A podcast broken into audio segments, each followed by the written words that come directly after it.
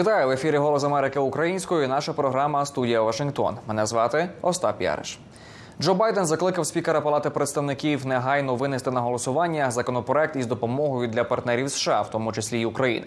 Одна з найпотужніших речей, які ми можемо зробити, щоб протистояти Путіну, це ухвалити двопартійний законопроект про національну безпеку та підтримати Україну, заявив американський президент. Коментуючи ситуацію із затримкою допомоги для Києва, речник Держдепу Меттью Міллер додав: адміністрація сподівається на відповідь Конгресу, адже стежить за цим увесь світ. I think it should be obvious to everyone that Vladimir Putin is watching what happens in Washington closely.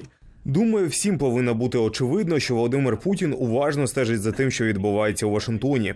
Можна припустити, що він стежить за тим, що відбувається в Конгресі.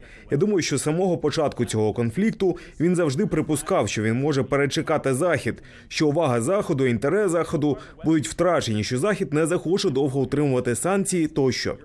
Захід довів, що Путін не правий. Я маю на увазі не лише Сполучені Штати, а й Європу, яка на ранньому етапі вжила вражаючих заходів, щоб відійти від російської енергетики, чого, на мою думку, Путін ніколи не очікував.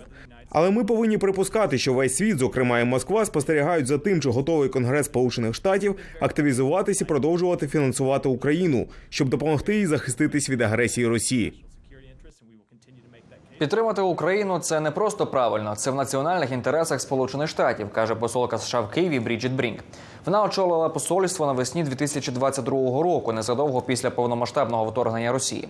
Мирослава Гонгадзе розпитала в дипломатки, як вона пояснює затримку із допомогою від США і чи перемога України також в національних інтересах Америки. Сьогодні Україна гостро потребує військової підтримки. У Конгресі є затримки з цією підтримкою. Як ви пояснюєте українцям, чому США так довго вирішували, коли і як вони підтримуватимуть Україну? Ну, я пояснювала українцям, що в Америці і в нашому Конгресі є двопартійна підтримка України. Я, президент і всі в адміністрації президента робили все можливе, щоб донести до Конгресу, а також до американського народу, чому важливо підтримувати Україну. І ми продовжуватимемо це робити. Чи перемога України є у національних інтересах США? Безумовно так. Як сказав президент Байден, ми підтримуємо перемогу України в цій війні, переконавшись, що це стратегічна поразка Путіна. І я думаю, що ця думка має широку підтримку в Конгресі і серед американського народу. Своєю чергою, група законодавців із Демократичної партії закликала спікера Палати представників Майка Джонсона повернутися до сесії для розгляду критично важливої допомоги Україні. Історія жорстко засудить Сполучені Штати та Палату представників під вашим керівництвом за бездіяльність у захисті свободи в цей час, йдеться у зверненні до Джонсона. Водночас конгресмен-республіканець Брайан Фіцпатрік впевнений в тому, що Палата представників таки ухвалить допомогу для України. В коментарі Мирославі Гонгадзе, яка зустріла законодавця на вулицях Києва, конгресмен сказав, що спікер Палати представників Джонсон підтримує Україну, а зволікання відбувається через складну політичну ситуацію на Капітолійському пагорбі, сказав він. Єдина річ, яка стримує його, це складна політична ситуація у Палаті представників. Але він вірить в Україну, вірить у мир шляхом сили. Він розуміє, що на кону. Він за замовчуванням підтримує Україну.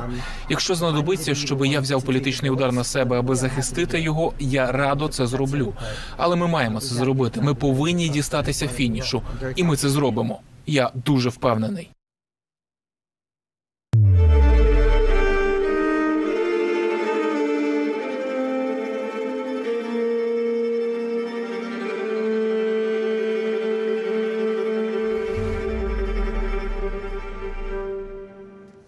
І на цьому будемо прощатися. Дякую, що довіряєте «Голосу Америки» українською і залишаєтеся з нами. Бережіть себе і побачимося вже незабаром.